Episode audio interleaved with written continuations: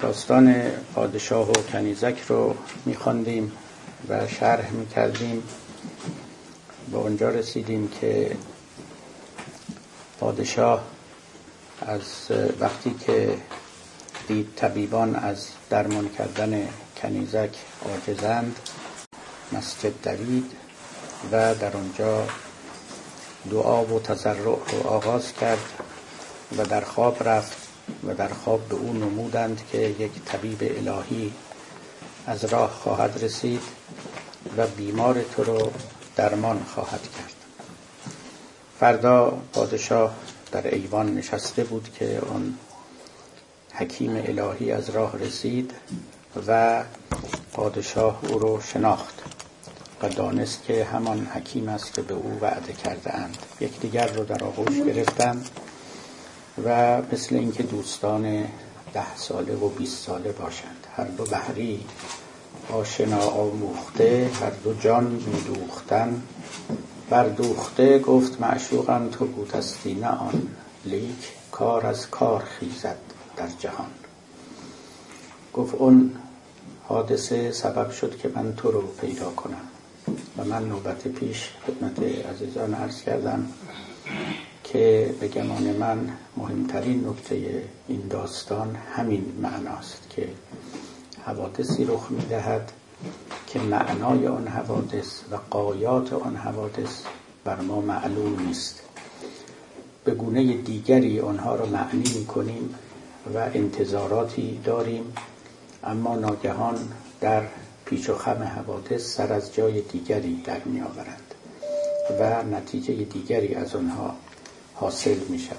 در اینجا پادشاه که نماد هرچه باشد به هر حال عاشق کنیزک می شود تا نهایتا او رو راهنمایی کنند که به خدمت ولی از اولیاء خداوند درآید و او رو بشناسد.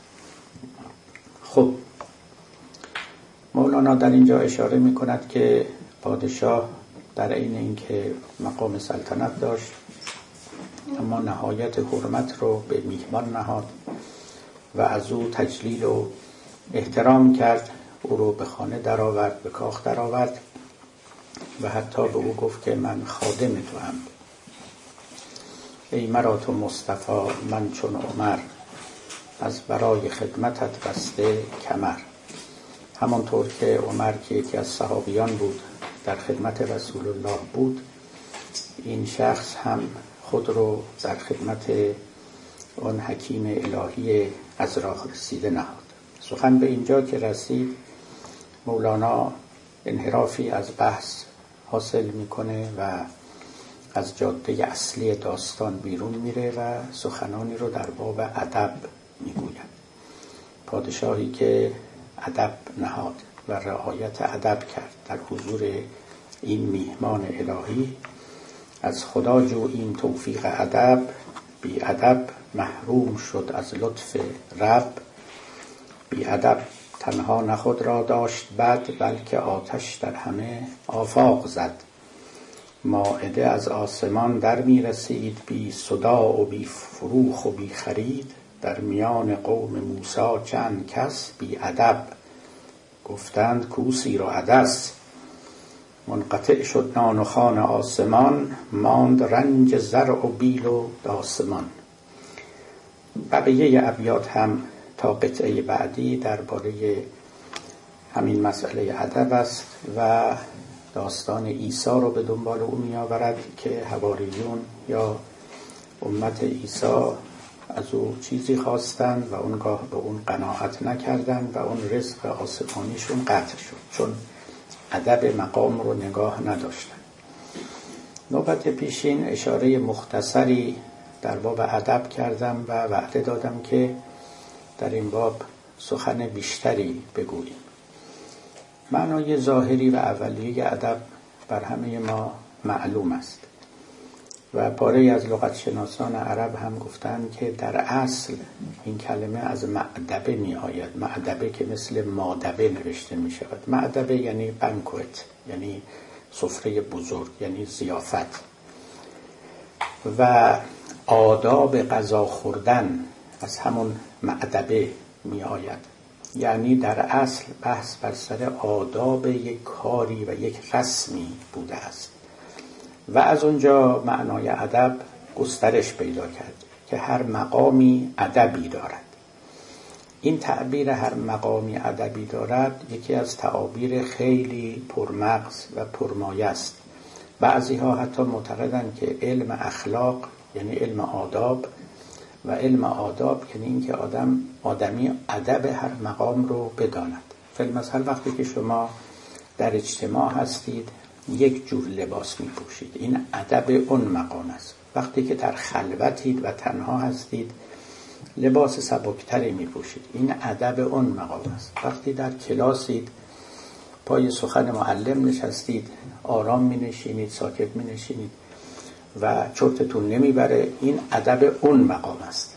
اما اگر که در جای دیگری باشید و اینا ادب همچنین همچنین همچنین. هر مقامی ادبی دارد. وقتی در حضور خداوندید ادبی دارد. ببینید این ادب دیگه در اینجا معناش این نیست که دست و پاتون رو جمع کنید یا دو زانو بنشینید. در حضور خداوند بودن یک ادبی دارد یا آدابی دارد که باید اون رو دانست. در حضور دوست در جنگ جنگ یک آدابی دارد صلح یک آدابی دارد. مثلا از قدیم می‌گفتن الحرب خدعه یعنی جنگ خودعه است خدعه بخشی از جنگیدن است. خدعه عدم صلح نیست. یعنی شما در روز روشن در بازار با دوستانتون اگر خدعه بکنید کار ناروا و ناپسندی کردید. اما جنگ یک همطور که می‌کشید دشمنتون رو همونطورم سر دشمنتون کلا می‌گذارید. همینطورم حقیقت رو بر او وارونه نشون می‌دید. و چنین و چنان. لذا اون میشه ادب جنگ. در مورد خداوند هم همینطور. ادبی وجود دارد. نوبت گذشته اشاره کردم که داستان ابراهیم ادهم و اینکه یکی از امیران ابراهیم که قبلا در ارتش او بود ظاهرا. او پیش یعنی با ابراهیم ادهم برخورد کرد و دید که خب پادشاهی رو که رها کرده و نشسته و دلق خودش رو سوزن می‌زند ملک هفت اقلیم کرد را کرده رها می‌زند بر دلق سوزن چون گدا و با خودش در فکر رفت گفت که این یه وقتی سلطان بود بیا و بروی داشت خدم و حشمی داشت الان به چه ذلتی و افتقاری و گدایی خودش رو انداخته. شیخ واقف گشت از اندیشش شیخ چون شیر است و دلها بیشش ابراهیم ادهم فهمید که در دل او چه میگذرد. و اینجاست که مولانا میگه دل نگه دارید ای بی حاصلان. در حضور حضرت صاحب دلان نزد اهل دل ادب بر باطن است که نهانشان بر سرائر فاطن است. نزد اهل تن ادب بر ظاهر است که خدا زیشان نهان را ساتر است. در نزد اهل دل که میرید لازم نیست حالا حتما لباستون اتو کشیده باشه یا چنین و چنان بنشینید. اونی که مهمه دلتون باید معدب باشد در اونجا. هر خیال ناروا و باطلی رو به دل نباید راه بدید. باطنتون باید تمیز و نظیف باشه. نزد اهل تن البته ادب بر ظاهر است. چون اونها باطن رو نمی‌بینن و بعد می‌گوید که تو به عکسی پیش کوران بهر جاه با حضور آیی نشینی جایگاه نزد بینایان کنی ترک ادب نار شهوت را از آن گشتی حتب می‌گوید که چه معنا داره انسان پیش یه کوری بره و مرتب بنشینه؟ اون اصلا نمی‌بینه. و تو این چنینی در حقیقت نزد کوران که از باطن بینی کورن می‌روی و به حسب ظاهر معدب و محترم مینشی خب این معنای ادب است اجمالا که ادب ظاهر داریم ادب باطن داریم ادب ظاهر ادب مقام است. بر حسب اینکه شما در بازارید در جنگید در مدرسه اید در شغلتون هستید در مهمانی هستید و کجا هر کدوم یه آدابی داره و این آدابم متغیر است به تغییر فرهنگ ها البته. و پاره از اخلاقیات آدمیان هم همین ادب مقام است. و از اون طرف ادب باطن داریم که اون فقط در مقابل بینایان صورت می‌گیره در مقابل اولیاء خداوند که باطن آدمی رو می‌بینند و آدمی ممکن است که شرمنده شود. به قول شیخ بهایی در اون منظومه خیلی خوبی که داره میگه مستیز علائق جسمانی رسوا شده ای یا نمیدانی؟ این رسوا شدن رسوا شدن نزد بینایان است نزد باطن بینان است. ولی نزد ظاهر بینان آدم می‌تونه خیلی خودش رو هم زیبا و آراسته جلوه بدهد و تو دل برو به اصطلاح اما رسوا شده ای یا نمیدانی در مقام دیگری است. این معنای ادب. اما اشاره کردم نوبت پیش و حالا هم می‌خوام بیشتر دربارش سخن بگویم. کسی چون مولانا و چون حافظ و پاره دیگر از ورفا دایره ادب رو وسیعتر گرفتن و خلاصه سخنشون این است که در مقابل خداوند هم باید ادب نشان داد و پاره از حقایق رو نباید گفت. چون اگر حقیقتا همینطوری دارم عرض می‌کنم پاره از حقایق رو به زبان نباید آورد. چون ترک ادب است چون خلاف ادب است. حالا براتون مثال می‌زنم. آخرین آیه سوره بقره این است که ربنا لا تکلف ما لا طاقت لنا به. خدایا تکلیف فوق طاقت مکن. به ما تکلیفی مده که بیش از طاقت ماست. ولا تحملنا ما لا طاقت لنا به. به ما طاقت بیش از طاقتمون چیزی تحمیل مکن. همون که تکلیف فوق طاقت نامیده می شود خب تکلیف فوق طاقت در اجتماعات انسانی و اساسا مطابق عقل عرفی کار قبیهی است کار نادرستی است. شما به یک کسی که پاش شکسته بگویید که بدو. نمی‌تونه بدود. بعد به سبب اینکه فرمان شما رو اطاعت نکرده او رو مجازات هم بکنه. این میشه تکلیف فوق طاقت. کسی که پولی تو جیبش نیست به او بگویید خرج کن انفاق کن. و او نمی‌تونه انفاق کنه و خرج کنه. به خاطر اینکه نمی‌تواند بکند مجازاتش کنید این میشه تکلیف فوق طاقت. و که همه اقلا معتقدن که این قبیه اما وقتی که ما میگیم همه اقلا معتقدن قبیه واقعا همه اقلا معتقد نیستن. 90 درصد مسلمان ها این عقیده رو ندارن. 90 درصد از مسلمین که پیروان مکتب کلامی اشعری هستند معتقدن که تکلیف فوق طاقت هیچ اشکالی نداره. هیچ اشکالی نداره. تکلیف فوق طاقت رو معتزله در میان آوردن. گفتن منافات با عدل الهی دارد. این عادلانه نیست که از من کاری رو بخواهند که من قدرت بر انجامش رو ندارم. اونگاه به خاطر انجام ندادن مرا تنبیه کنن گفتن عادلانه نیست. اشاعره می‌گفتن این نزد آدمیان عادلانه نیست. ولی اگر خداوند چنین بکند هیچ اشکالی نداره. مثال های فراوان می‌زدن. من نمی‌خوام ذهن شما رو مشوش کنم. اینجا ما درس کلام نمیدیم ولی این رو عرض می‌کنم. فخر رازی که یکی از اشاعره بسیار گردن کلفت و درجه اول است. ایشون در تفسیر همین آیه لا تحمل ما لا طاقت لنا به صریحا نوشته است که ما معتقدیم که خداوند تکلیف فوق طاقت می کند اما اما از روی ادب اون رو به خدا نسبت نمی دهیم کلمه ادب رو اینجا شما توجه کنید که در چه معنا و کانتکستی داره به کار میره. چون بده به اصطلاح ظاهری و عرفی که آدم به خدا بگه توی کاری داری می‌کنی که همه او رو بد می‌دونن. بعدم اشاره می‌کنه میگه بنابراین معنی این آیه یه چیز دیگه باید باشه. ولو اینکه به عقل من نمی‌رسه. اما هرچه هست این معنا مسلم است که خداوند تکلیف فوق طاقت می‌کنه خب این یه نکته در جای دیگری همین فخر رازی. فخر رازی آدم کوچکی نیست درجه اول است. یعنی کمتر کسی در میان متکلمان مسلمان به پای او می‌رسه. فوق العاده است. یکی از قله های بزرگ تفکر دینی و کلامی است. در جای دیگری مرتبه نازله از ادب رو مطرح می‌کنه. می‌گوید که ما خداوند رو به نام رحیم، کریم، سمیع، بسیر می‌خوانیم و امثال اینا خداوند 99 اسم داره یا 199 اسم داره. همه اسمهای زیبا لطیف ولله الاسماء الحسنا فدعوه بها.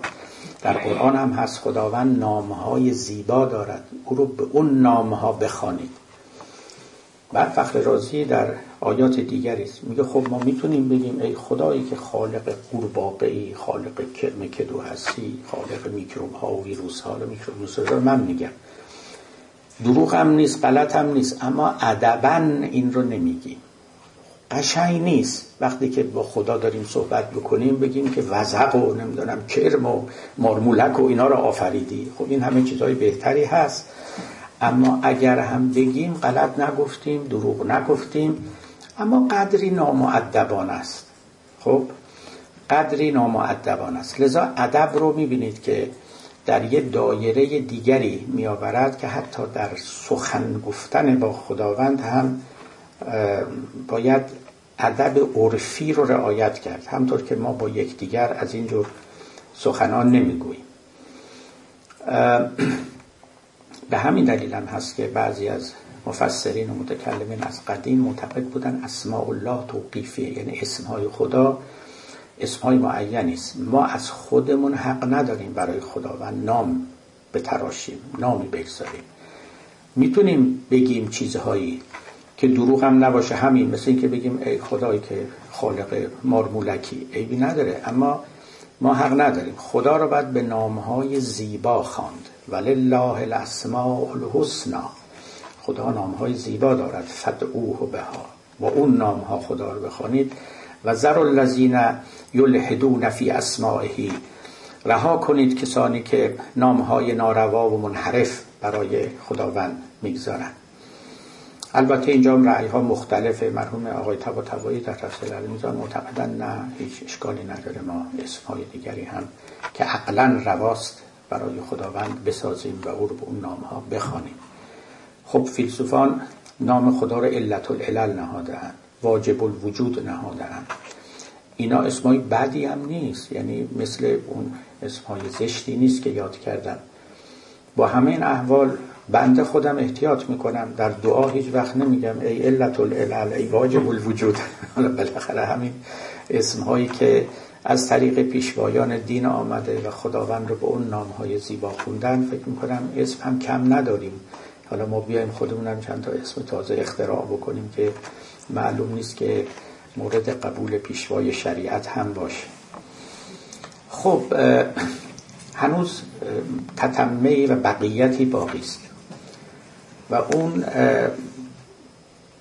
شعری که نوبت پیشم از حافظ خواندم که گناه اگرچه نبود اختیار ما حافظ تو در طریق ادب باش و گو گناه من است.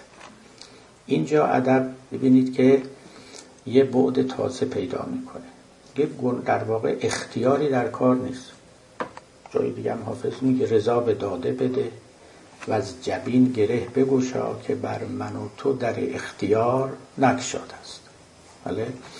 چه گویمت که به میخانه دوش مست و خراب سروش عالم غیبم؟ چه مجتها داد است که ای بلند نظر شاه باز ستر نشین نشیمن تو نه این کنج مهنت آباد است. تو را ز کنگره عرش می‌زند سفیر. ندانمت که در این خاکدان چه افتاد است.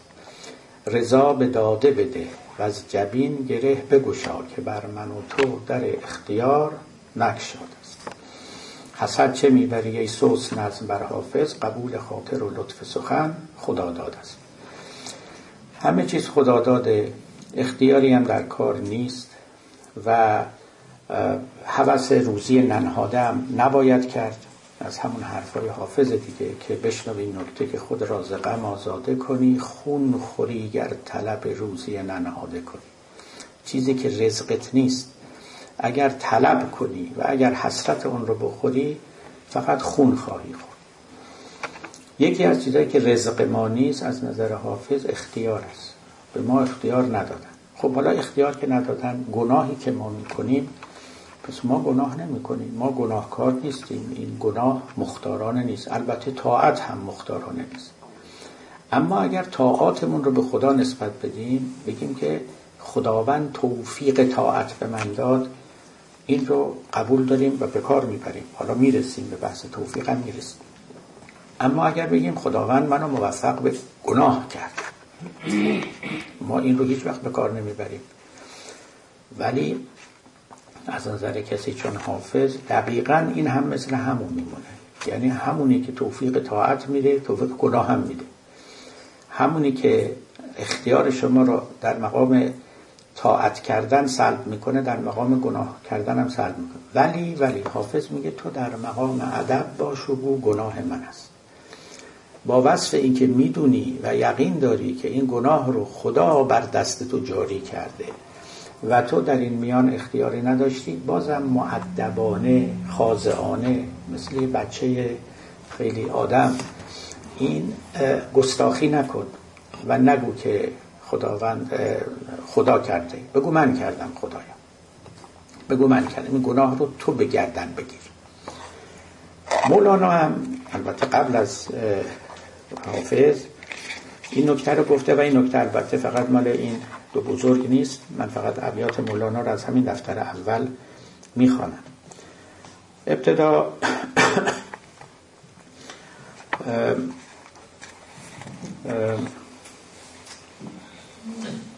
درباره نامه ها سخنی می‌گوید و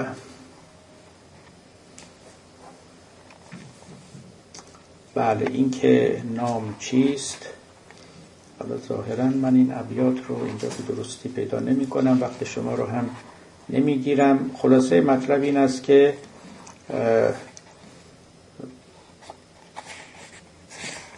آدم و شیطان دو کار مختلف کردن. وقتی که خداوند هر دو رو راند شیطان با خداوند وقتی که بحث کرد گفت رب به ما اقویتنی خدایا چون تو مرا اقوا کردی فعل رو نسبت به خداوند داد. گفت رب به ما اقویتنی لعزینن لهم فی الارض یا لاحتنکن ذریته الا قلیلا.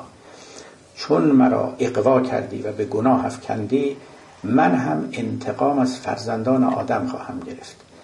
ولا احتنکن ذریته الا قلیلا. یک لجامی به گردن فرزندان آدم خواهند افکن یا نهم اجمعین. منم میرم فرزندان آدم رو اقوا می‌کنم. به گناه میافکنن. الا عبادک منهم المخلصین. مگر مخلصین رو.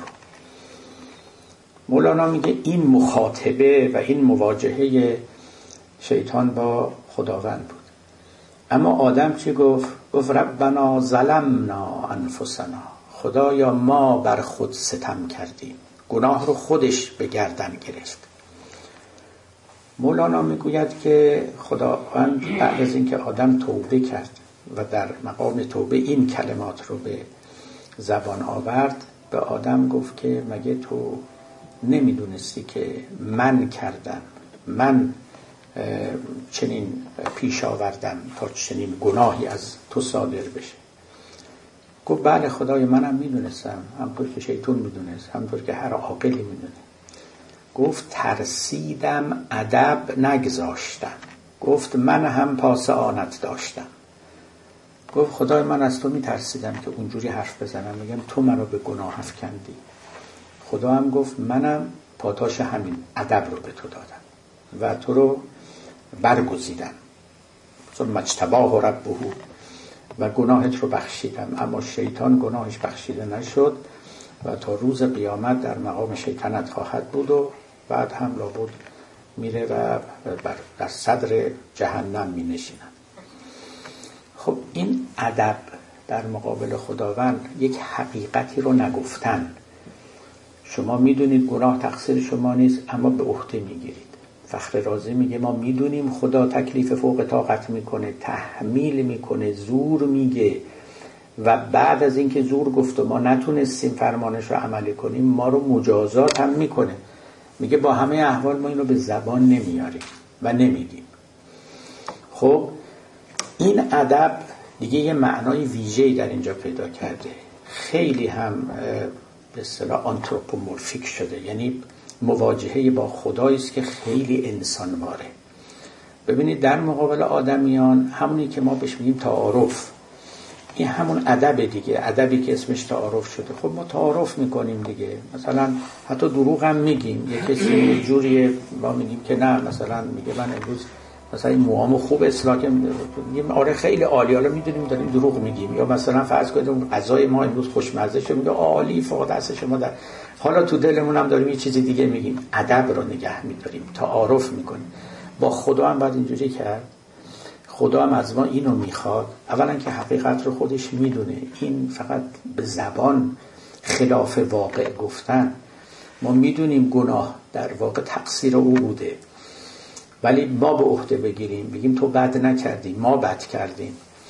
در مقام سخن گفتن توفیق کارهای نیک رو از خدا بدونیم. اما توفیق کارهای بد رو از خدا ندانیم.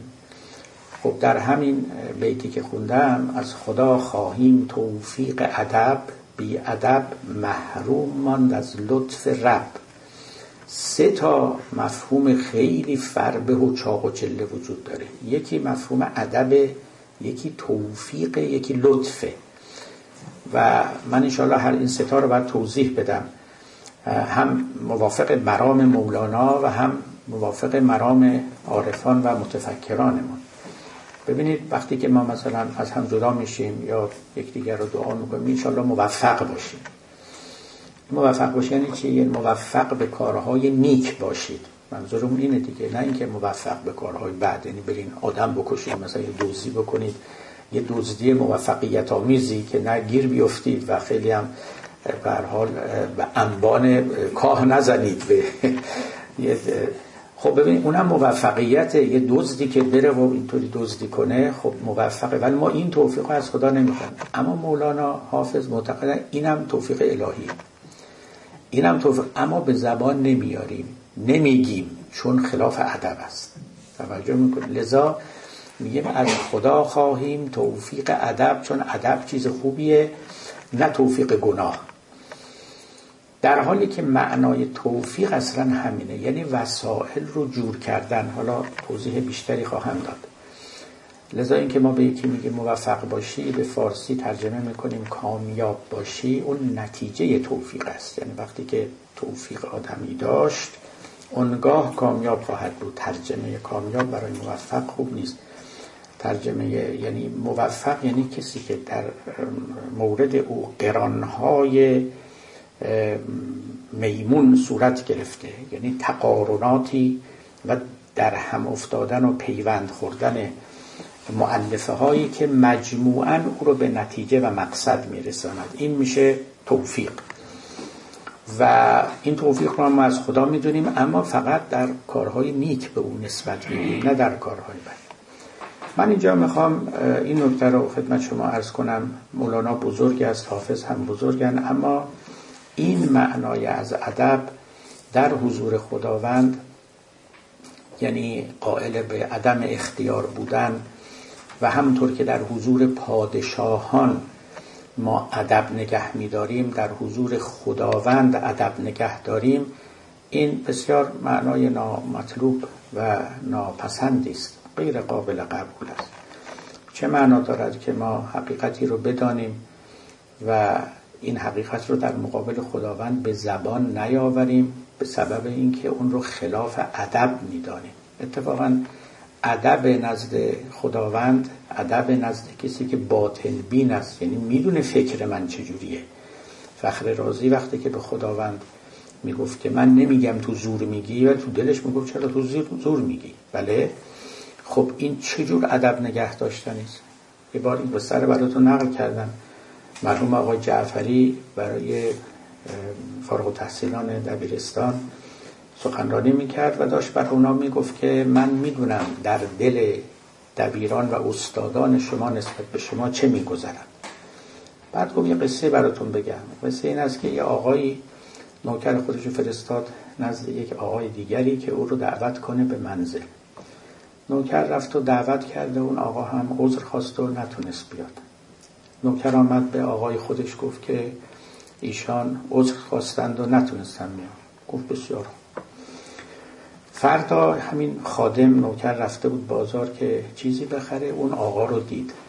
اون آقایی که دعوت شده بود و نیامده بود. اون آقا پرسید گفت شما گفتی به اربابت که من نمی‌تونم بیام؟ گفت بله. گفت ایشون چی گفتن؟ گفت گفتن به جهنم که نمی‌تونه بیام. این خیلی ناراحت شد. از همونجا را افتاد رفت منزل اون آقا و و اعتراض کنان که شما چرا چنین چیزی گفتی؟ گفت ولی من نگفتم. نوکرش صدا گفت جعفر بی اینجا ببینم. تو من گفتم اومدی گفتی من چیزی گفتم. گفت نه آقا هیچی نگفته گفت پس برای چی رفته گفت آقا من می‌دونم شما تو دلت گفتی. حالا وقتی که نزد خداوند ما داریم حرف می‌زنیم که می‌دونم و تو دلمون چی میگیم. حالا آقای فخر رازی در مقابل خداوند بگه که خدای من میگم که تو زور نمیگی. حتی به شاگرداشم بگه خدا زور نمیگم تو دلش می‌دونه. و اینجا در کتابش هم این چه جور ادب نگه داشتن است. مگه آقای مولانا شما خودتون یاد ما ندادی که نزد اهل دل ادب بر باطن است. که خدا زیشان که نهانشان بر سرائر فاتن است. مگه نگفتی؟ لذا اون که در دل ما میگذره ادب واقعی است نزد بینایان. اگر در دل من میگذرد که حقیقتا این گناه تقصیر من نیست بعد من به زبان بگم تقصیر منه. این چه جور شرط ادب نهادنی است؟ اگر در دل من میگذرد اگر فلسفه من کلام من به من می‌گوید که خداوند زور میگه تحمیل و تکلیف فوق طاقت می‌کنه. ولی به زبان این رو نیاورم. اما هم تو کتابم بنویسم هم تو ذهنم باشه هم استدلال براش داشته باشم هم به شاگردانم اینو درس بدم. این چه جور ادب نهادنی است؟ این از اون حرفایی است که به حال نمیشه به راحتی پذیرفت. بنده نتوانستم حزم کنم حقیقتا. اینجور ادب ظاهری دروغین نهادن در مقابل خداوندی که عالم سر و شهادت است و نهان و آشکار ما رو می‌داند و درون رو بیشتر نگاه می‌کنه تا بیرون رو. همونطور که در قصه موسی و شبان داریم این حقیقتا به نظر من یکی از اشتباهات بزرگ مولاناست و این اشتباه در حقیقت از یه نوع آنتروپومورفیزمی سرچشمه می‌گیره که گاهی دامن این بزرگان رو می‌گیره. من مطمئنم که وقتی که مولوی در اوج تجربه های عرفانی و تفکرات فلسفی خودش بود قطعا خداوند رو بی صورت می‌دانست چنان که بارها تصریح کرده هیچ شکلی و صورتی من جمله صورت انسانی برای او قائل نبود و اوصافی که برای او می‌کرد خب فراتر از این درک های آمیانه بود که آدمیان دارند. اما چه باید کرد که گاهی هم به حال نزول می‌کردن و از عرش به فرش می و همون اندیشه های پیشین گریبانشون رو می گرفت و وارد سخن می شد بگذاریم از اینکه خب اصلا این هم این قصه هم که خدا گفت به آدم که تو که می‌دونستی خودت نکردی از این قصه هم از قصه های ساختگی است و احتمالا هم ساخته خود مولاناست چون اون بزرگوار هیچ تضمینی نمی‌داد که هر داستانی که می‌گوید داستانی باشه که ریشه در واقعیت داشته باشه یک سند نقلی معتبر داشته باشه. نه این چنین نبود. بسیاری رو هم خودش میساخت. البته در این کار خلافی صورت نمی‌داد. برای اینکه خب اساسا اونایی که قصه رو دیگر رو هم میساختن اونو هم ملتزم به واقعیت نبودن و می‌خواستن معنایی رو القا کنن در جامعه یک داستان. باری. اما اینکه مولوی در باب جبر و اختیار نظرش چیه که حالا وقت دیگری باید انشالله به او بپردازیم که یک داستان بسیار مفصل است. مولانا هم در باب جبر اختیاری یک حرف نداره. باز هم افت و خیز و نشیب و فراز داره. گاهی واقعا در یک اوجی سیر می‌کنه که وقتی نگاه می‌کنید کلاه از سرتون میفته حیرت آور است و بیشتر اون اندیشه های نقض و باری که او در باب جبر اختیار تو دفتر پنجم مصنوی است. و دفتر پنجم شاید شاید بهترین دفتر مصنوی باشه. مرحوم علامه طباطبایی دفتر پنجم مصنوی رو بهترین و پرنقصترین دفتر می‌دانست. حالا از قضا این دفتر شامل رکیکترین داستانهای مصنوی هم هست. ولی اون جهات رو یعنی اون خارها رو کنار بذاریم گله های بسیاری در اون دفتر است. یکیش هم همین مسئله جمع و اختیار است. اینکه خیلی صاف و پوسکنده ما بگیم که گناه مال خدا بود و آدم گفتش که بله من می‌دونستم ولی ترسیدم ادب نگذاشتم ترک ادب نکردم. گفت من هم پاس آنت داشتم به علاوه مسئله ترس از خداوند.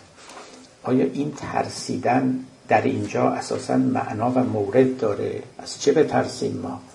مگه اگر به فرض گناه ما مال ما نیست و مال خداست چرا بترسیم؟ که داریم یه واقعیتی رو بیان می‌کنیم. مگه هیچگاه در هیچ جایی در شرع در احکام فقهی آمده است که با خداوند حقیقت رو گفتن گناه هست مثلا؟ چه گناهی است که ما از انجام اون گناه بترسیم؟ بعدم ترس از خداوند دوباره شبیه ترسی نیست که ما از یه حیوان درنده داریم. شبیه ترسی نیست که ما از یک پادشاه جبار داریم یک زورگوی قلدر داریم. هیچ کدوم اینا نیست که مثلا یه زورگوی بگه چرا آبروی ما رو پیش دیگری بردی و چرا به حال اعتبار من رو اینجا رعایت نکردی؟ این حرفا نیست. اونجاها ممکنه شما بترسید که یه قلدری یخ شما رو بگیره که جلو دیگران اقلا با ما محترمانه سخن بگوید اصلا هیچ کدوم اینها به ساحت ربوبی نمی‌خوره و سازگار نیست و صد درصد یه خدای پادشاه منش قلدر معاب ببخشید چیز نفهمی رو نشان می‌دهد که از همه چیز بیشتر فقط می‌خواد که ظاهرا اعتبار او رو حفظ کنن و در مقابل او سخن درشتی یا تندی نگویند. این پذیرفتنی نیست اما اینکه جبر و اختیار رو باید چگونه دید و چجوری باید معنی کرد انشاءالله در همین دفتر اول می‌رسیم که حال یکی از مفاهیم کلیدی و اصلی مصنوی است و از همه بالاتر یکی از مهمترین مسائلی است که گرش به تعبیر خود مولانا به دست عارفان باز میشه نه به دست فیلسوفان. برای اینکه به اصطلاح امروز یک مسئله اگزیستانسیل یک مسئله وجودیه یک مسئله فکری نیست فقط. شما در نسبت با دیگری که این دیگری خدا باشه این دیگری رئیس شما باشه دیگری پادشاه باشه در این نسبت وجودی با دیگری است که احساس می‌کنید که شما آزادید یا دربندید. و اونجاست که پای تجربه های واقعی تجربه های زیسته به میان میاد. هزاری شما بنشینید رو فکر کنید که افعالی که ما انجام میدیم مثلا از یک مجاری علی و معلولی خاصی عبور می‌کند و آیا در پایان اراده برای ما میماند نمیماند آیا اراده آزاد است اراده آزاد نیست و هزار آیای دیگه واقعا کلید مشکل در اینجا نیست و قفل باز نمی شود و خود مولوی هم اشاره می‌کنه که در میان جبری و اهل قدر همچنان بحث است تا هشت پدر. در میان اهل اختیار و اهل جبر تا قیامت این بحث جاری است. و حلم نخواهد شد. خیلی موضع کانتی هم هست. می‌دونید که کانت توی اون احکام جدلی و طرفین اون آنتینومی های خودش چهار تا مسئله عمده رو مطرح می‌کنه که عقل قادر به حل اونها نیست. یکیش همین مسئله جبر و اختیاره. می‌گوید که در طول تاریخ فلسفه هم دلایلی بر له جبر داشتیم هم بر له اختیار هم بر علیه جبر داشتیم هم بر علیه اختیار. و به مقام تکافع ادله رسیدیم. یعنی دلایل هم زورن هم قوتن. هیچ کدام دیگری رو از میدان بیرون نمی کنن و می‌گوید این نشانه این است که اصلا با عقل این مشکل نمیشه حل کرد. مولانا دقیقا 400 سال پیش از کانت دقیقا همین میگه. همچنان بحث است تا ری پدر. بعد مطابق باز مرام خودش میگه اصلا خدا این بحث رو انداخته و خودش هم مانع از حلش میشه. چون که مقضی بود رواج اون روش میدهدشان از دلائل پرورش. چون بنا بود قضای الهی بر این بود که این بحث رایج و شایع بماند خودش دلیل یاد اینها میده. یه دلیل یاد جبری میده دلیل یاد اختیاری میده. این یه چیزی میگه اون جوابشو میده. اون چیزی میگه این جوابشو میده. بعد نهایتا چی میگه؟ آن که برد بحث را عشق است و بس. کوز گفتگو شود فریاد رس. میگه اونچه که می‌تونه به طور قاطع و نهایی این گره رو این گره رو باز کنه این مشکل رو حل کنه در فلسفه و در شیوه های فکری و منطقی نیست بلکه در تجربه های عاشقان است یا در تجربه های عارفان است. اونجا چون که این صفحه زمیر باز میشه و وجود شناسی از نزدیک و به شیوه علم حضوری صورت می‌گیره آدم جبر و اختیار رو حقیقتا اونجاها می‌فهمه اصلا چیست؟ یعنی صورت مسئله رو می‌فهمه تا بعد حالا تصدیق بکند یا نکند. و بعد باز هم داریم بر وقتش که میگه در اختیار و جبر ایشان دیگر است یعنی اولیاء الهی و صاحبان تجارب عرفانی. قطره ها در صدف ها گوهر است. می‌گوید که نزد تو جبر و اختیار خیال است به قول تو. چون در ایشان رفت شد نور وسال اختیار و جبر ایشان دیگر است قطره ها اندر صدف ها گوهر است. حقیقتا تا کسی خود رو نشناسه و فقط بخواد از طریق بازی های منطقی مشکل رو حل کنه در گردابی خواهد افتاد که بیرون آمدن از او متصور نیست. این خلاصه این که مولوی وقتی که بحث ترس از خدا رو میگه بحث جبر و اختیار رو میگه مسئله گناه رو در میان میآورد و ادب رو در میان میآورد یک هم بافته فوق العاده کامپلکسی است در اینجا و بعد در این میان ناگهان داوری کردن که ادب یعنی اینکه شما علا رقم اینکه حقیقت رو میدانی اونم در مقابل خداوند باطن بین و دانا و اسرار به زبان خلاف اون رو بگی یک سخنی است که باید در محضر این بزرگوار گفت که ای خاجه عالم عرفان در اینجا مایلیم که راهنمایی بیشتری بکنی و بلکه از زوایای دیگر کلمات ایشون بتونیم حلی برای مطلب بجوییم من که تا کنون نتوانستم. و امیدواریم که این بیادبی در محضر این بزرگوار نباشه. به هر حال از خدا خواهیم توفیق ادب. بیادب محروم ماند از لطف رب. من نمی‌تونم چیزی که در زمیرم نیست به زبان بگویم و یک ادب ظاهری دروغینی اظهار کنم. می‌رسیم به کلمه توفیق. توفیق یعنی وفق دادن. چیزهایی رو در کنار هم نهادن و پیوند زدن و معلفه ها رو به یکدیگر گره زدن تا به یک مقصودی نائل آییم. مثلا عموما تکنولوژی توفیق است. یعنی عناصری رو اجزایی رو که هر یک به تنهایی کاری نیستن کنار هم می نشانیم و از اینها یک نتیجه می گیریم یا قوانینی از طبیعت رو که هر کدوم سر جای خودشونن ما اینا رو با همدیگه تلفیق می‌کنیم و بینشون توفیق برقرار می‌کنیم تا اینکه به نتیجه برسیم. این اسمش توفیقه. وقتی هم که ما میگیم که خدا به شما توفیق بده یا انشالله موفق باشید یا تعبیر مولانا دعا می‌کنیم از خدا خواهیم توفیق ادب یعنی انشالله وسائل رو جور کنه. ممکنه من پنج تا ده تا علت رو بشناسم و این پنج تا ده تا علت رو فراهم کنم. اما برای رسیدن به مقصد یه علت یازدهمی دوازدهمی هم لازم باشه که به عقل من نمی‌رسه در دسترس من نیست.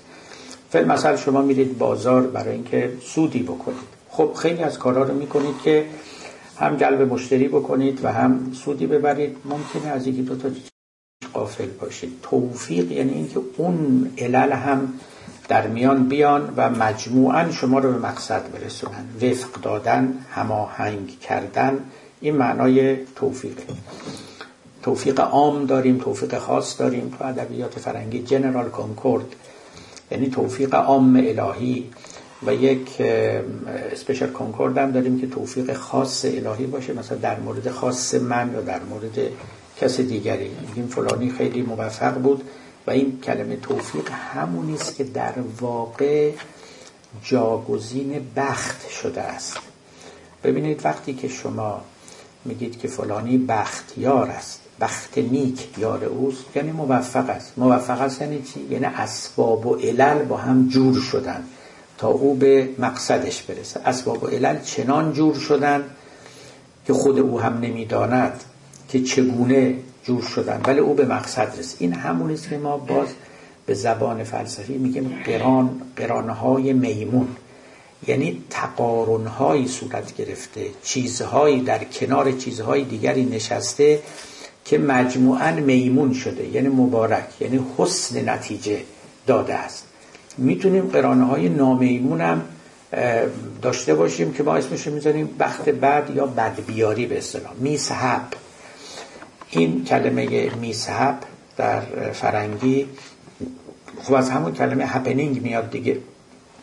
happening یعنی اتفاق افتادن happiness اتفاقا happiness که و در زبانهای دیگر لاتینی یعنی sister languages درست همینطوری هست. یعنی امر اتفاقی. یعنی اونی که کلمه هپینس رو درست کرده در حقیقت تو معناش و منظورش این بوده که it happens to be happy. از قضا هپینس سراغ ما می آید و همش قابل طراحی و برنامه ریزی نیست. یعنی کسی می‌تونه هزار شیورم به کار بگیره ولی به مقصد نرسه. لذا یک جور یا سعد و نحس که باز ما در عربی داریم یا بخت نیک و بخت بد. ما فارسی هم که هپینس و خوشبخت ترجمه می‌کنیم خیلی ترجمه درستیه. چون تو مفهوم هپی و هپن بخت نهفته است. یعنی چیزهایی که از قضا با هم سازگار شوند اتفاقا در کنار هم بنشینند و بخت یار ما شود تا ما به مقصد برسیم. این همون معنای توفیق هم هست. پس وقتی که ما میگیم که از خدا خواهیم توفیق ادب خدایا چنان کن وسائل رو چنان جور کن بخت ما رو چنان یاری کن گرانهای میمون پدید آور که ما به ادب برسیم یا هر چیز دیگری هر مقصد و مراد دیگری که داریم. این معنای توفیق در حقیقت و حالا اینکه از خداوند ما می‌خوایم که چنین توفیقی رو برقرار بکنه یک مطلبی است که این دعا چگونه مستجاب می شود؟ اون سرشت دعا مکانیزم های استجابت دعا چگونه است که من الان کاری ندارم؟ ولی مسلما از مولانا اگر بپرسیم به شما میگه اگر شما حس کنید که وقتی همتی در شما پدید آمد برای انجام کاری بدونید که توفیق داره میاد سراغتون. یعنی بسیاری از اجزا حاصل بوده یه جزءش حالا یا چند تاش که یکیش همت و اراده قوی عزم راسخ و شدید بر انجام کار باشه در شما نبوده. یه وقت اصلا شما احساس می‌کنید که مثل که شما رو برانگیختند برای اینکه یه کاری رو تا تمام نشد رها نکنید. این یکی از همون عوامل توفیقه. گاهی هم کسالتی ملالتی بر آدمی آرز میشه که سستش می‌کنه و به دنبال کاری نمیره. این علامت بی توفیقی است. ولی همطور که گفتم ما همیشه از خداوند توفیق کارهای نیک رو می‌خوایم.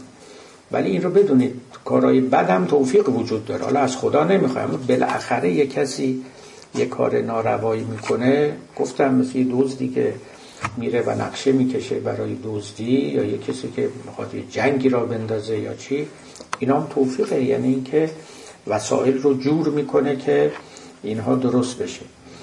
و باز این رو هم من خدمت شما بگم در کارهای بد گرچه ما توفیقش رو به خدا نسبت نمیدیم اما اشکالی هم نداره نسبت بدیم. نه اینکه از روی ادب نسبت نمیدیم و بحث ادب نیست اینجا. بحث حقیقت گوییه. یعنی چیزایی که ما فکر می‌کنیم بده معنا چی نیست که لزوما برای خداوندم بد باشه. این یک نکته است که خب بازم باید در وقت خودش بحث کنیم. مولانا هم در اینجا یک سخنان شنیدنی داره کما اینکه متکلمان دیگر. چون بعضیا فکر می‌کنن که چیزی که ماها بد میشماریم اصلا خداوند دستشو می‌کشه عقب.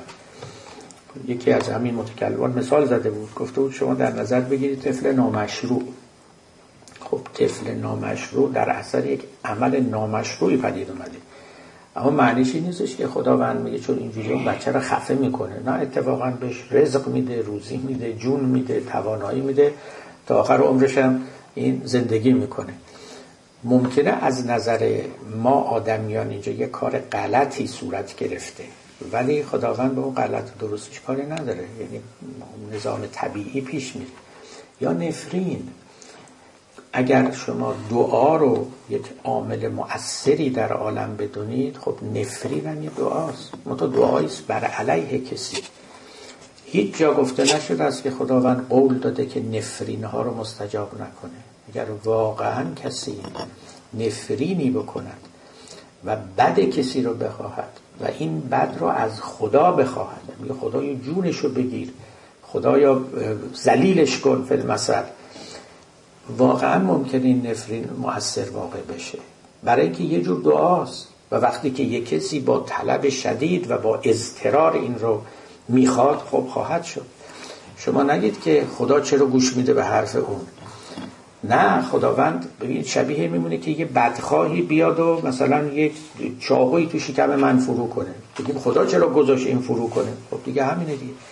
نفرین کردم همین جوره مثل یک دشنه است که یک کسی در پهلوی کسی فرو می‌برن و به نظام طبیعت که شما نگاه بکنید هیچ چیز خلاف نظام طبیعت رخ نداده. و اگر شما دلتون می‌خواد یک عنصری یا عامل مؤثری به نام دعا در جهان وجود داشته باشه باید اینو بدونید که دعای منفی دعای علیه هم داریم همطور که دعای له داریم. اگر شما می‌خواد که قوانین طبیعت کار کنه همطور که دارو داریم سمم داریم.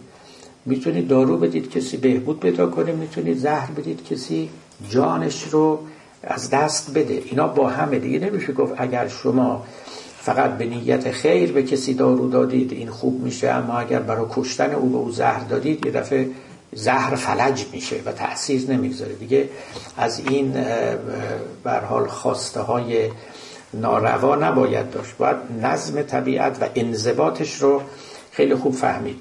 لذا این توفیق که ما داریم میگیم یه جاهایی حتی توفیق از خداوند است اما نه به معنای اینکه این توفیق لزوما کار بدی است اگر نسبت به خداوند داده بشه. اما وقتی که نسبت به ما داده بشه البته بد است. خب این هم یک نکته و این مسئله هماهنگی ها در عالم که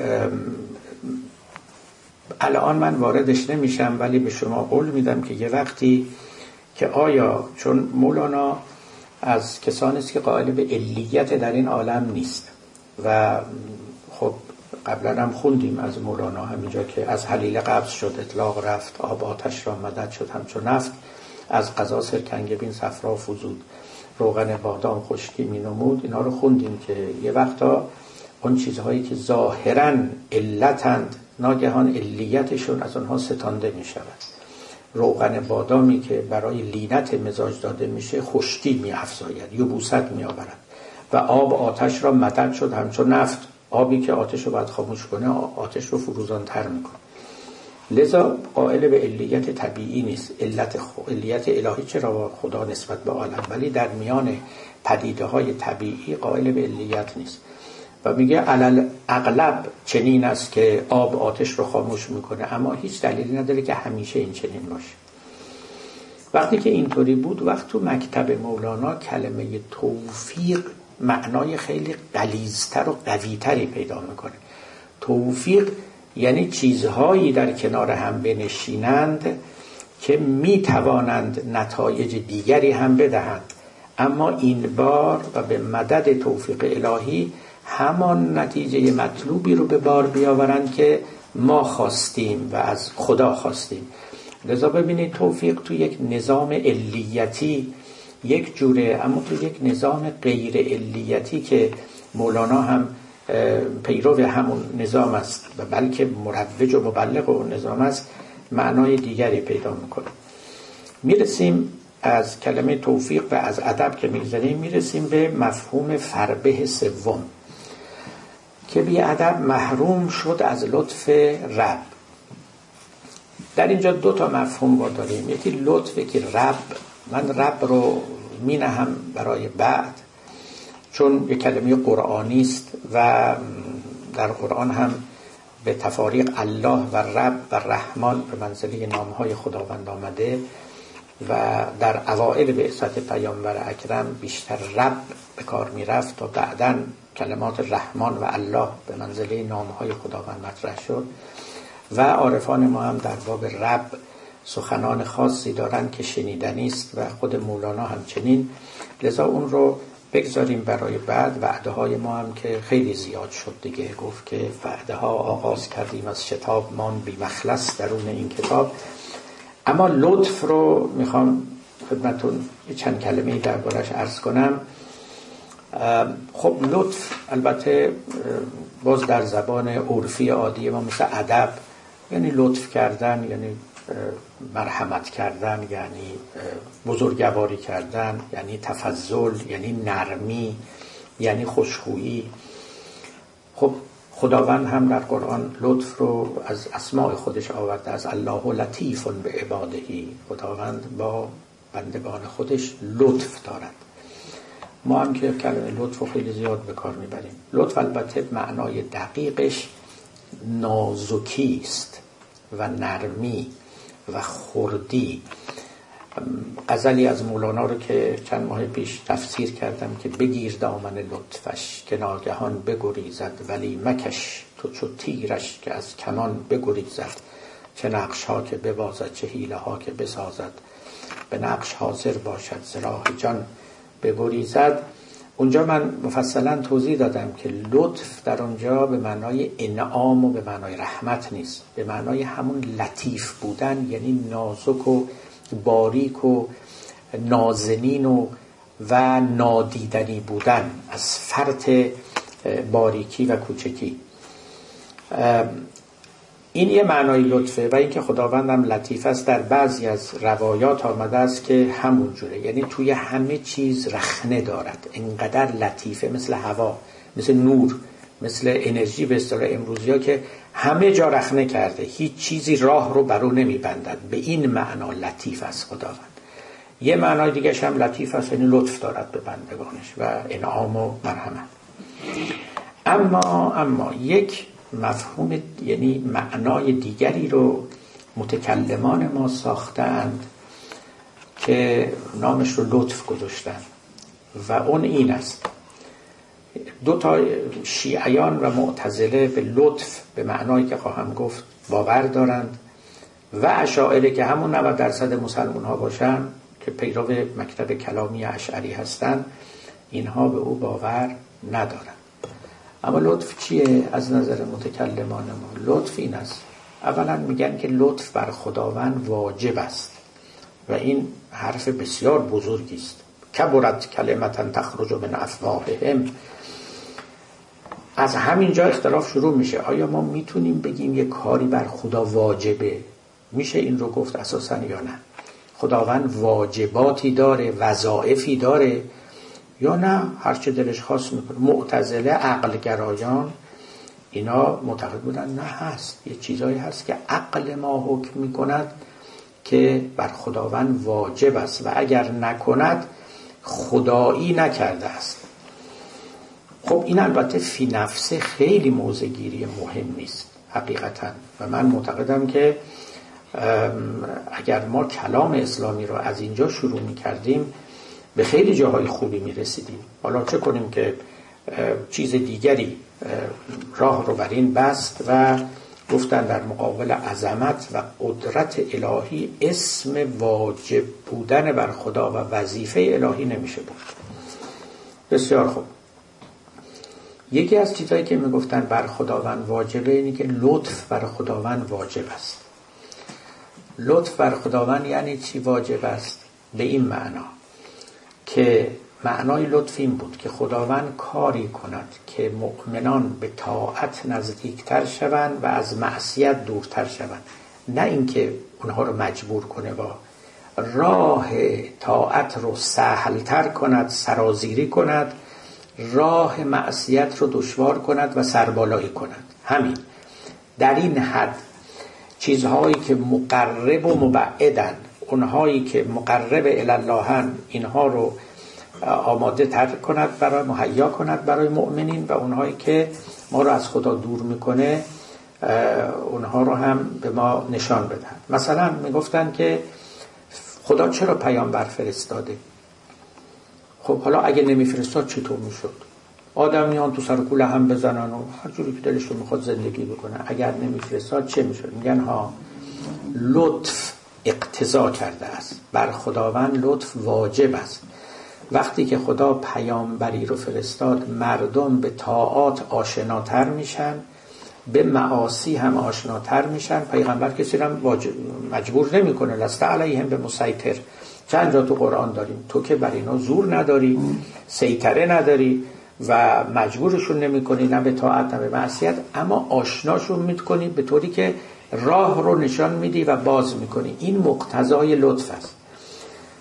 معتزله تا اینجا شما گفتن شیعیان که قبول کردن اینا اومدن گفتن بنا به مقتضای لطف خداوند امام هم باید معین بکنه. و همون دلیل که واجب است که خداوند پیامبر بفرستد و همون دلیل واجب است که امام هم نصب و تعیین بکند که باز امام با ابلاغ خودش و تعلیمات خودش مردم رو به طاعت نزدیکتر کنه و از معصیت دور بکنه. به همین دلایل یه چیزی شبیه ولایت رو ولایت فقیه یا ولایت امامان رو هم گفتن که حکومت اسلامی یا حکومت دینی رو اساسا متکلمان ما در همون قرون اول دوم قرون دوم و سوم اینجوری توجیه می‌کردن. گفتن حکومت دینی مقرب الطاعات است و مبعد عن المعاصی است.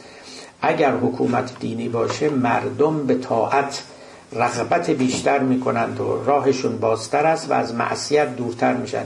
به همین دلیل معتقد بود که این حکومت دینی هم واجب است و امام باید زمام حکومت رو به دست داشته باشد و بر خداوند واجب است که نصب پیامبر کند نصب امام کند و خب شیعیان وقتی که امام یازدهم به اون طرف رسید به حال گفتن که بالاخره امام وجودش واجبه یعنی واجب الله که امامی رو نصب کنه. حالا این امام اگر امنیت نداره فی المثل حال باید غیبت کنه تا امنیت فراهم بشه برگرده الی آخر. ببینید لطف معناش اینه خلاصش نزد متکلمان ما. و شما در کتاب های کلامی وقتی که کلمه لطف رو می‌بینید باید بدانید که چنین چیزی رو منظور دارن. لذا میگیم که از خدا خواهیم توفیق ادب بی ادب محروم ماند از لطف رب. یعنی آدمی که بی ادبی می‌کنه نه تنها مرحمت و انعام الهی رو از خودش دور می‌کنه بلکه راهی رو که خداوند باز کرده که شما راحتتر به سوی طاعت بشتابی. و سختتر به معصیت بیفتی اون در رو هم بر خودت میبندی. و از لطف الهی محروم میمانی. من حقیقتا نمی‌دانم که مولانا که در مکتب اشعری بوده چقدر به لطف به این معنا اعتقاد داشته. برای اینکه اشاعره واقعا معتقد بودن که هیچ اشکال ناره که خداوند مردم رو گمراه بگذاره. هیچ طور نمیشه. اشاعره خیلی تجربی مسلک بودن. یعنی نگاه می‌کردن به عالم خارج. می‌گفتن اگه می‌خواید ببینی خدا لطف داره یا نه نگاه کن به این توده عظیم گمراهان در عالم. خب مسلمان ها معتقدند غیر مسلمان همه گمراهن دیگه. تمام دو میلیون میلیارد توی چین یه میلیارد و نیم هم توی هند از نظر ما همه گمراهان لطف حق به این معنا که گفتیم شامل حالشون نشد. پس این که لطف بر خدا واجبه یعنی چی؟ پس چرا به این واجبات خودش عمل نکرده؟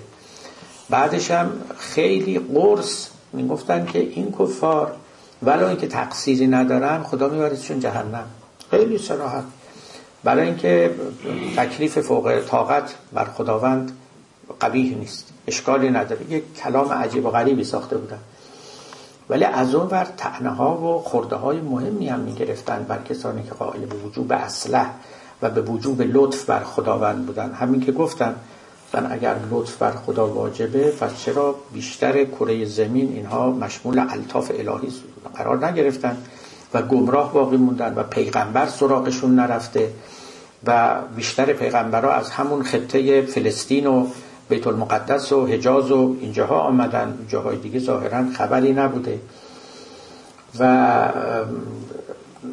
اینا رو من فقط به صورت صورت مسئله مطرح می‌کنم تا اولا شما پیچیدگی های مسئله رو ببینید ثانیا بزرگان ما ببینید درگیر چه مسائلی بودن و بعدا ببینید که قصه خداشناسی فلسفی و کلامی اصلا مسئله آسانی نیست. پیچیدگی هایی من خودم البته بیشتر تابع علم کلام تجربی هستم. یعنی هر نسبتی رو به خدا می‌خواد بدید اول به مخلوقاتش نگاه کنید. ببینید تو عالم خلق چه اتفاقی افتاده. خب نکته مهمی بود. معتزله می‌گفتن رزق یعنی رزق حلال. اشاعر درست عکس اینو می‌گفتن. گفتن رزق یعنی همونی که هر کی حلال برای راه حرام به دست میاره برای اینکه در عالم واقع همه رزقها حلال نیست. توجه می‌کنید؟ یک کسی ممکنه شراب گیرش بیاد. خب شرابم می‌خورن همه رزقشونه. یک کسی گوشت خوک می‌خوره رزقشه. ولو اینکه مسلمان آنها رو جایز نمی‌دونه. برای اینکه در عالم واقع رزاقیت خداوند این چنین داره خودش رو نشون میده. رزاقیت خداوند این نبوده که به همه رزق حلال برسونه. بسیاری از مردم رزق حلال نمی‌خونه حتی مسلمان حالا نامسلمان کاری نداریم. دزدی هم می‌کنن اما رزقشونه. لذا نگاه کردن به اون که در عالم واقع و متن واقع رخ میده خیلی از این خیال بافی های کلامی رو از ما دور خواهد داشت. یکیش همین مسئله وجوب اصله بر خداوند است اینکه ما بنشینیم و پیش خودمون فکر کنیم که اگر ما گفتیم فلان چیز بر خدا واجبه پس لابد واجبه. اما در بونش البته یک چیز خیلی خوبی هست و اون اینکه عقل ما حق داره درباره خداوند حکم بکنه. اینکه کجا حق داره و نداره یک بحث مصداقا یک امره.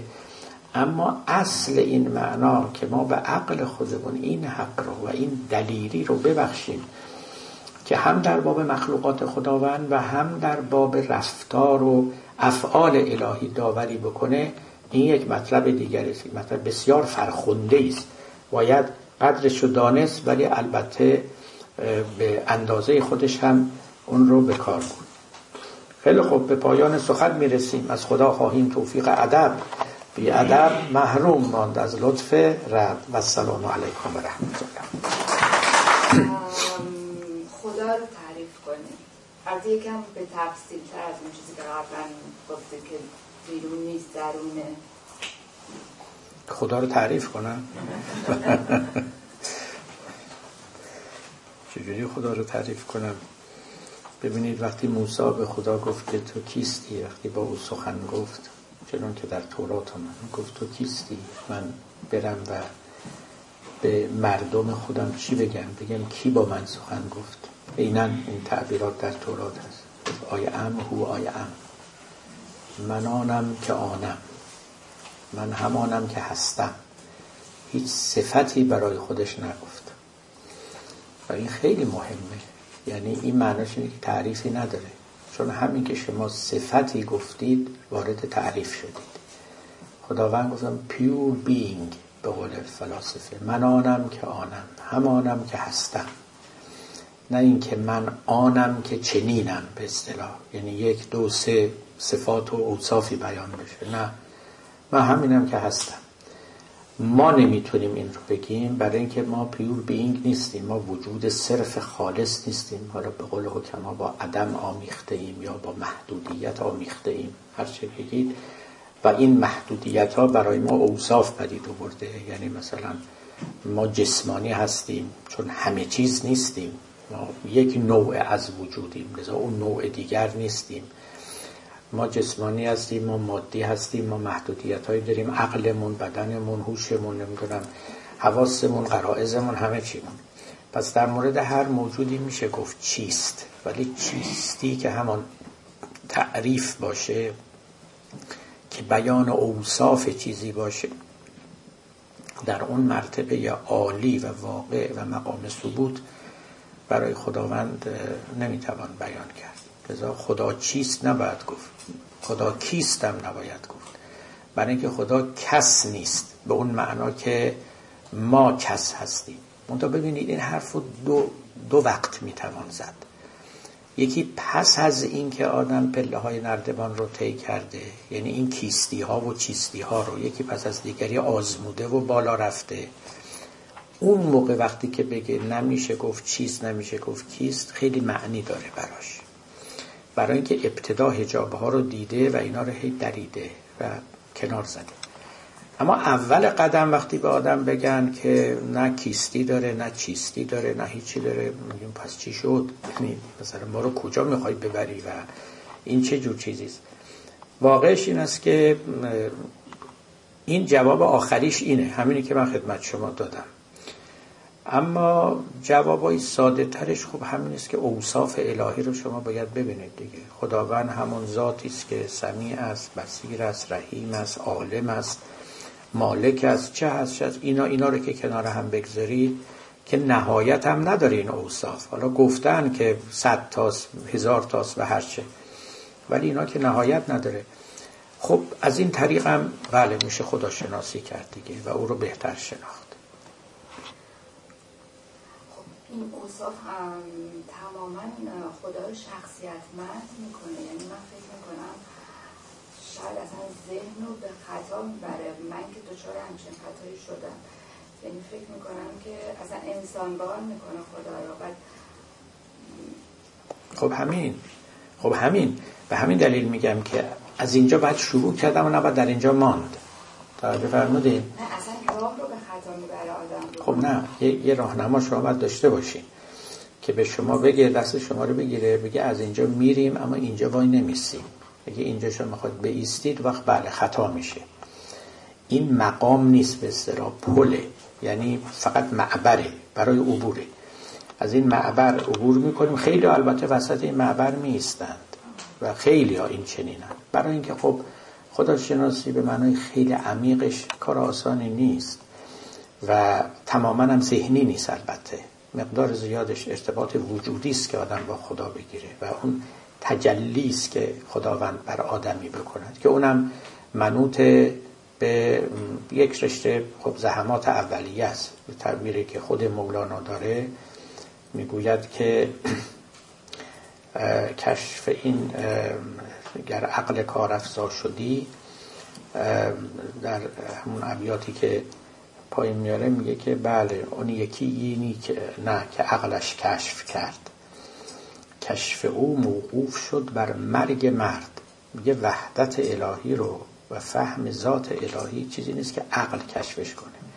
کشفش موقوف بر مردن آدمی است. نه اینکه وقتی مرد پس از مردن ها نه.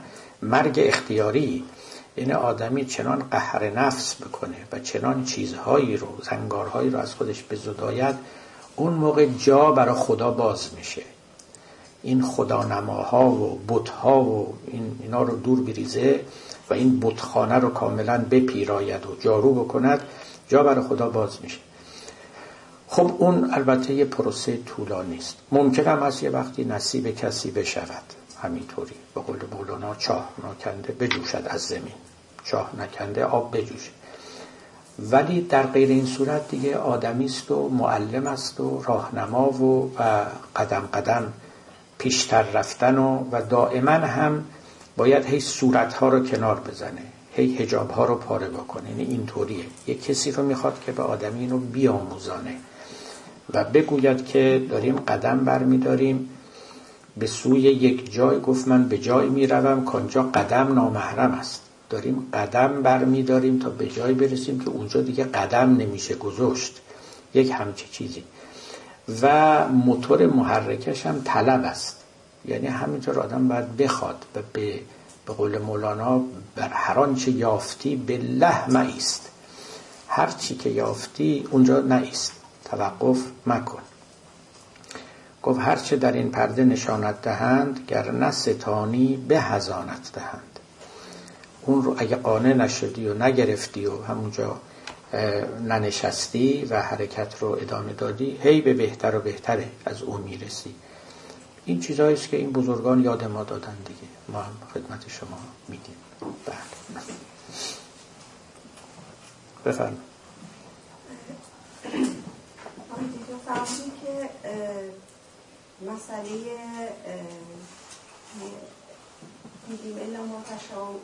تشاؤون الا ما یشاء الله. ولا تشاؤون الا ما یشاء الله. بله. بله. اگه به این ترتیب باشه این رو معیشت الله برخواست یعنی برخواست ما تعلق می‌گیره ولی بر شریعت ما تعلق نمی‌گیره. یعنی تکلیفی که می‌کنه من راستش یکم گیج شدم که فرمودین که رزق چیزایی که تکلیف داریم توی شریعت مثلا همون که گفتیم خوک اگه اینو باشه این بر تکلیف ماست توی شریعت. یعنی اگه بخوایم از اون جمعه مطرح بکنیم که بله ما, رو دور اعتقادات ما و کنن این که هدایت یا زلالت ما رو مثل دو سوی قرار دادن دو تا در گذاشتن در یک مسجده که به هر حال هر دوش رو او گذاشته. ما از این در برویم و از اون در برویم. ولی این شامل شریعت ما که نمیشه. یعنی تکلیف ما رو ما نمی‌تونیم جز اختیار بگذاریم. حالا من سوال شما حقیقتا خیلی درست متوجه نشدم. ببینید بحث اصلا شریعت نبود. شریعت که خب همون است که هست و تکالیف آدمیان است و کسانی که پابند به یک شریعتی هستند لابد دلایلی دارند که پابندن و به وظایفشون عمل می‌کنن. گفتن که شراب نخورید خوب نمی‌خورند یا فلان چیز حلال اون رو می‌گیرن و عمل می‌کنن و غیره. من صحبتم این بود که مسئله رزق الهی رو من مطرح کردم. رزق بحث شریعت نیست بحث فقه نیست. ببینید یه فعل الهی است. درست مثل که مثلا ما بگیم که خدا جان مردم می‌گیره. خب بله. یا خدا جان میبخشه. بله جان میبخشه یکیش هم رزق. خداوند رزاق رزق میده. صحبت سر این بود که آیا رزق فقط به رزق حلال اطلاق میشه؟ خداوند آیا چون رزاقه به همه رزق حلال میرسونه؟ گفتم نه. اشاعره ما می‌گفتن نگاه کنید. مردم رو نگاه کنید. همه چیزایی که می‌خورن حلال نیست. چه اونایی که نامسلمونن که قصه خیلی روشنه اصلا به این احکام شریعت عمل نمی‌کنن. و چه اونایی هم که مسلمانن و مکلفن که عمل کنن. ولی اونا هم عمل نمی‌کنن خیلی هاشون یعنی خیلی هم مبالات رزق حلال ندارن. باید وی اینجا تو پرانتز من این هم اشاره بکنم. در روایات شرعی داریم که نه دهم عبادت طلب رزق حلال است. یعنی 90 درصد کسانی که دنبال عبادت هستن و طاعت خدا از اینکه دنبال business حلال برن هیچ وقت ناراحت نباشن. یعنی فکر نکنن نماز چیز عبادت هی روزه گرفتن است و مثلا حج رفتن و ابدا. طلب رزق حلال عبادت خیلی بزرگی است. باری می‌خواستم بگم که اون بحث اصلا سر رزقه نه بر شریعت. این است که خداوند که رزق به مردم میرساند آیا تضمین داده و گفته که چون من رزاقم پس همه دنبال رزق حلال میرن؟ نه اینطوری نیست. خیلی دنبال رزق ناحلال میرن. ولی رزقشونه در این حال. و رزاقیت الهی هم عامه. یعنی به همه میرسانه این درست میده شبیه چی میمونه؟ شبیه میمونه که مثلا شما بگید که مثلا یه حیوانی که حیوان دیگر رو میدره. خب ما دلمون میسوزه. توجه می‌کنید فیلماش هم الان خیلی فراوانه. پاره پاره می‌کنه. یه مثلا چه می‌دونم خرگوشی داره به بچه شیر میده. یه دفعه یه گرگی میاد و این هر دوتا رو پاره پاره می‌کنه. ما دلمون میسوزه. دلمون هم می‌خواد هرگز اینطوری نشه. ولی اون رزق اینه به اصطلاح. اگر از زبان شرع بخوایم سخن بگیم. و خداوند درندگان رو همینجوری رزق میده. یه روزی هم ممکنه خدا نکنه انسانی رو بدره که میدرن. بازم رزقشه. ببینید این رفتار خدا مشمول احکام شریعت قرار نمی‌گیره. این فقط مطلب اینه. یعنی اون حلال و حرام که به ما گفته برای خودش حلال و حرام نیست. اون چیزی که به ما حرام کرده بر خودش حرام نیست. حالا شما نگید چرا این کار کرده. خب خداست دیگه می‌کنه دیگه. و لذا خود خداوند اینکه بر من حرام است که شراب بفروشم. ولی خداوند هم شراب رو خلق کرده هم میفروشه هم میده هم مینوشانه هم اینجور چیزا دیگه. بر او بر او حرام نیست. خداوند مشمول احکام فقهی قرار نمی‌گیره.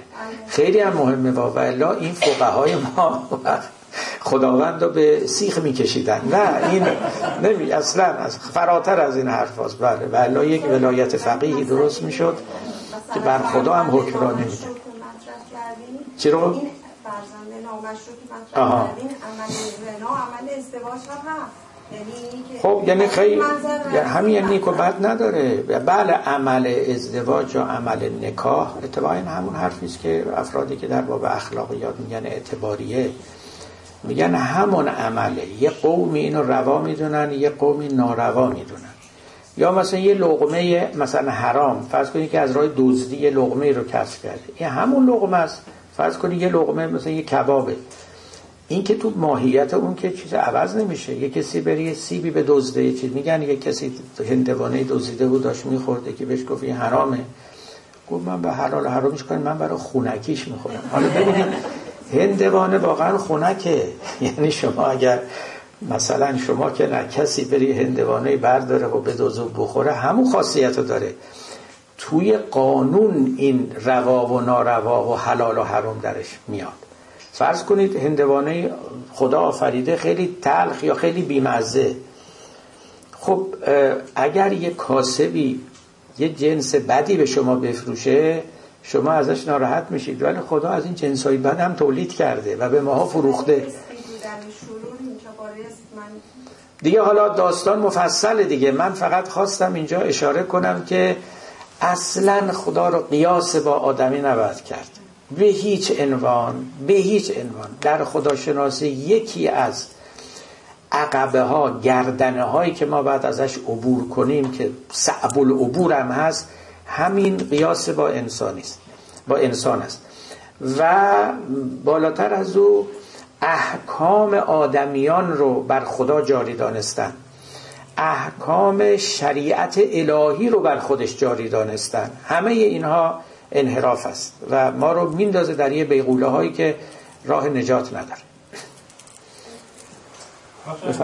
داستانی که مولانا که مصنوی که مطرب آواز پیش تو که مستر هجاب پرده اسرار. الست آخرش که میگه در نوا آرم به نفی ساز را چون به میری راز. را این منظورش اینه که وقتی آدم میمیره پرده هاشون رو همین مرگ اختیاری که شما اشاره با هر دوتا می‌خوره. البته مرگ اجباری هم عارفان قائل به موت اختیاری هم دیگه. موت اختیاری یعنی همین اسرار بر آنها در همین حیات کشف بشه. که خب چه بهتر. اگرم نشد بل اجبار. بالاخره چشم آدمی باز میشه. بله و هر دوتا اطلاق میشه. بالاخره باز میشه. بله اتفاقا آخرش باز میشه و مطلب همینه. یعنی آدمیان تا ابد چشم بسته باقی نمیمانند. اما موزلاتی وجود داره در اینجا که اگر چشم باز شد بازم تو جهنم میمونن یا بیان بیرون تو بهشت میرن یا اصلا بهشت و جهنم همون باز و بسته بودن چشم است. اینا هم جز سوالاتی است که بزرگان مطرح کردن. در جای خودش باید بحث بشه. خب خیلی ممنون از یکا یک عزیزان. به خدا میسپرم همگان.